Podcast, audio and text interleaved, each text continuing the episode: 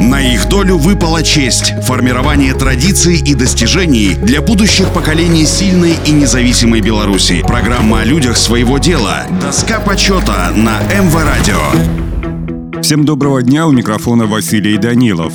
Алексей Иванович Шуба родился 25 февраля 1912 года в деревне Подоресье, ныне Стародорожский район. С раннего возраста работал в колхозе. В 1930-м был избран председателем, а через 9 лет Шуба окончил Минский государственный медицинский институт, после чего работал главврачом Стародорожской районной больницы. Осенью того же года был призван в Красную армию начальником санитарной службы стрелкового полка, участвовал в Советско-финской войне, награжден медалью за боевые заслуги. После освобождения Белорусской ССР Алексей Иванович вернулся к врачебной деятельности. 6 лет руководил отделом охраны здоровья Минского горисполкома. Решая вопросы восстановления здравоохранения, как и все минчане, принимал участие в ежедневных субботниках по разбору руин, в которые был превращен Минск. С февраля 1952 года Александр Иванович работал главным врачом первой клинической больницы столицы. За время его работы больница стала одной из лучших не только в республике, но и во всем Советском Союзе. Руководимая Шубой больница более 3000 сотрудников, не считая работников кафедр Минского медицинского института, включала в себя помимо самой больницы более чем на 1000 мест, но и все амбулаторные и поликлинические учреждения Советского и Первомайского районов Минска, при этом оказывая медицинские услуги высокого качества. Указом Президиума Верховного Совета СССР от 4 февраля 1969 года за большие заслуги в области охраны здоровья советского народа Алексей Иванович Шуба был удостоен высокого звания Героя Социалистического Труда.